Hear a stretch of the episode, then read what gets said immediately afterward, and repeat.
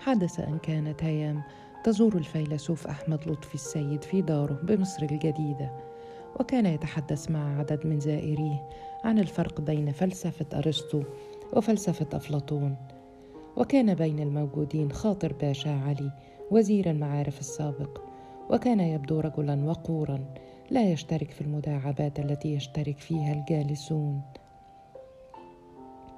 وكان يبدو من حديثه أنه رجل قرأ كثيرا ودرس كثيرا وكان يتابع حديث لطفي السيد بإصغاء واهتمام. وعندما عادت هيام إلى بيتها فوجئت بوزير المعارف الوقور يطلبها في التليفون ويسألها هل أعجبها حديث لطفي السيد عن أفلاطون؟ قالت له هيام كنت أسمع حديث لطفي السيد كأنني أسمع سيمفونية بيتهوفن.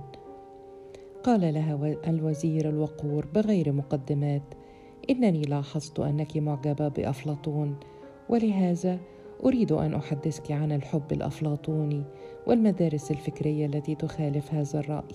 ولهذا أدعوك للحضور عندي في الجرسونيرا لنتبادل الرأي في هذا الموضوع الفلسفي.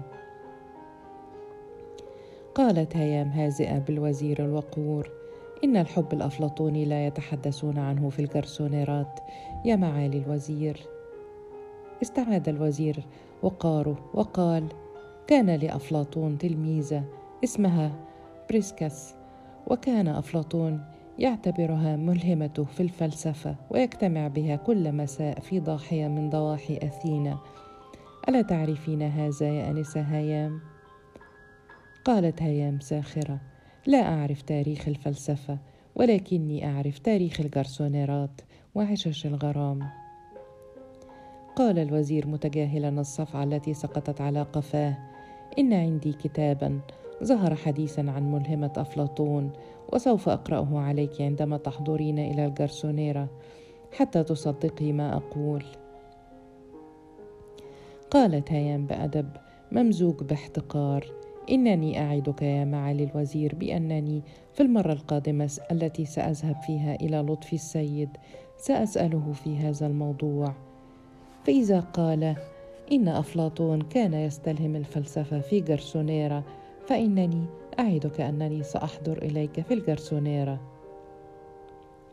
وانهار الوزير الوقور وتوسل إلى هيام ألا تذكر هذا الموضوع لأحد وأنه لو عرف به لطفي السيد لمنعه من دخول بيته وأقسم أنه كان يمزح معها واعترف أن أفلاطون لم تكن له تلميذه ولا جرسونيره في ضاحية أثينا وأنه يكن لهيام كل الجلال والإحترام. وكانت هذه الحوادث وغيرها تفجع هيام كأنها فشلت في القيام بدور المثقفه وهذا الدور الذي تمنت أن تقوم به إرضاء لكمال. كان كل المكياج الذي وضعته على وجهها لتخفي الغانيه وتبرز الاديبه لم يخدع النظار الذين لا يريدون أن لا يروها إلا غانية. تعودوا أن تنطق شفتاها بكلمات الحب فإذا نطقت برأي سديد هزأوا وهزوا رؤوسهم. ليس اعجابا برأيها بل اعجابا بعينيها واقتناعا بفتنتها وايمانا بجاذبياتها. التي كانوا يروها. لا في الكلمات التي تنطق بها بل في شفتاها. كانوا يجدون البلاغه في حرارة جسدها لا في إقناعها. كانت تسحرهم بجمال رأيها لا بجمال ما في رأسها.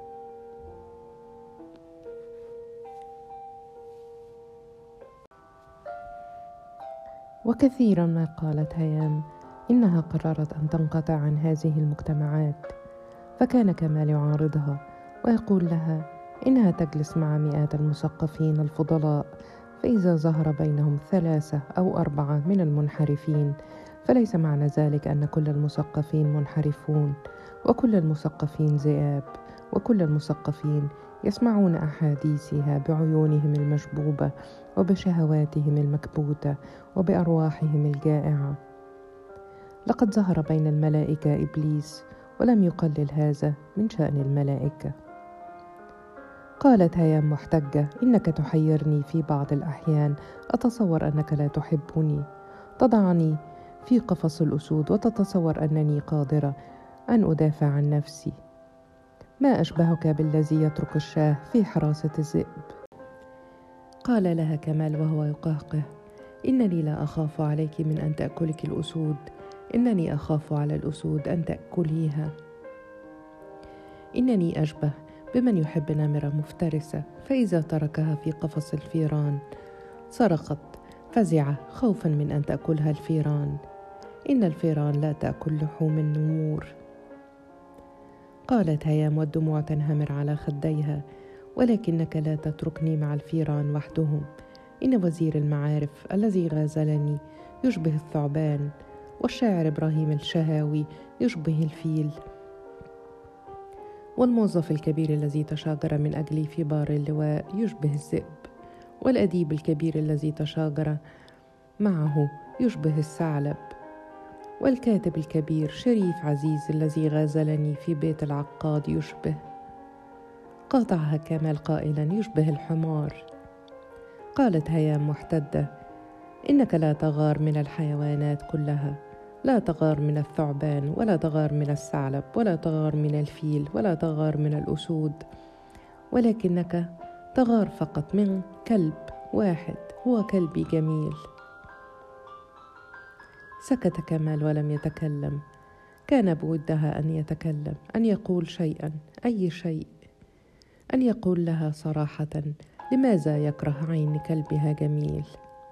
لماذا لا يطيق أن يبقى معهما الكلب في غرفتها.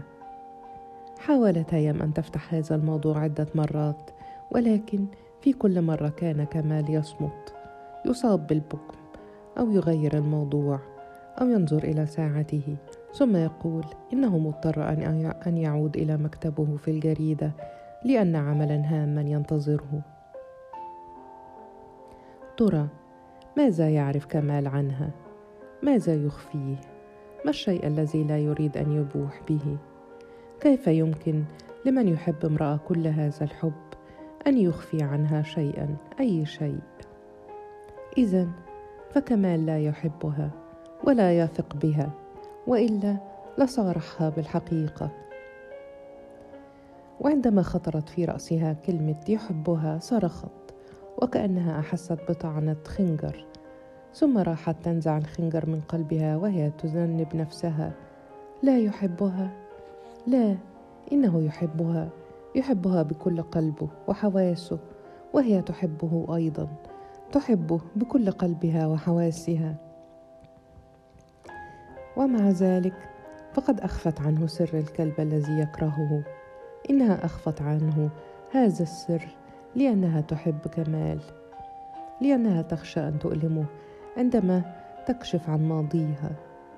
إن الرجل عندما يرى امرأة تحت الأشعة تفقد كل أنوثتها وجمالها وماضيها هو عظامها الذي غطاه اللحم والدم الذي يعشقه. لعله ينتظر منها أن تبدأ هي وتنزع الستار عن سر الكلب جميل. وإذا كانت تطالبه أن يقول لها كل شيء فلماذا؟ تخفي هي عنه كل شيء. ولكنه لم يسألها ابدا عن ماضيها. لم يحاول يوما أن ينبش هذا الماضي. إن الرجل لا يبحث عن الماضي إلا عندما يرى في تصرفات المرأة شيئا لا يفهمه تماما كما يفعل الطبيب. إنه يطلب منك عمل أشعة عندما يبدأ يشك في مرضك. ولكنه عندما لا يشك في شيء لا يطلب ابدا عمل أشعة. لعل كمال يعتقد أن لا ماضي لها. لقد وجدها عذراء فتصور أن قلبها بكر مثل جسدها. فلماذا تلوث هذه الصورة الجميلة في ذهنه؟ لماذا تشقيه بصورة الأشعة وهو سعيد بصورتها الفوتوغرافية المرسومة بالألوان؟ لعلها تتوهم أكثر من الحقيقة عندما تربط بين كراهية كمال للكلب جميل وعلاقتها الغرامية بجميل إبراهيم مدير الغربية. إنما قاله كمال إنه يكره عين الكلب جميل لأنها تذكره بعين رجل معين. إنه لم يقل ابدا إن هذا الرجل المعين هو جميل إبراهيم أبو علي. ما الذي يجعلها تفترض أنه يقصد بإشارته المبهمة السر الذي تخفيه؟ السر الذي أخفته طوال حياتها عن كل إنسان حتى عن أمها. لا إنه لا يمكن أن يقصد جميل إبراهيم أبو علي. لو كان يقصده لعرف أنه مات. مات منذ عدة سنوات. مات قبل أن يحبها كمال. إنه لم ينافسه على هواها لم ينتزعها منه. إنه أحبها بطريقة مختلفة عن حب كمال. لا يمكن أن يغار كمال من جميل إبراهيم أبو علي. إنها أعطت جميل إبراهيم أبو علي قلبها فقط ولم تعطه جسدها وأعطت كمال قلبها وجسدها وروحها وعقلها وفكرها ولياليها وأيامها. هل من المعقول أن يغار الرجل الذي أخذ كل شيء من الرجل الذي لم يأخذ أي شيء؟ هل من المعقول أن يغار الحي من الميت ولكنها لم تستقر على رأي. كل خاطر يجذبها ثم يدفعها بعيدا عنه ويلتقطها خاطر آخر ثم يدفعها.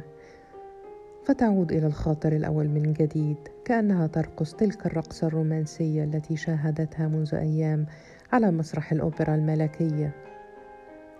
كان الراقص يتقدم نحو المرأة الجميلة ويجذبها بعنف إلى صدره ثم يعانقها ثم يدور بها وهو يرقص دورات أخرى ثم يدفعها بيديه فتقع بين ذراعي راقص ثاني يجذبها بعنف إلى صدره ثم يعانقها ثم يدور بها ثم يدفعها بيده فتقع بين ذراعي راقص ثالث ثم راقص رابع وسادس وعاشر. ثم تصاب المرأة بالدوار وتسقط على الأرض محطمة منهوكة القوة. بينما الراقصون يرقصون حولها وهم يدفون الدفوف. إن أفكارها وهواجسها تفعل بها ما فعله الراقصون الرومانسيون على مسرح الأوبرا.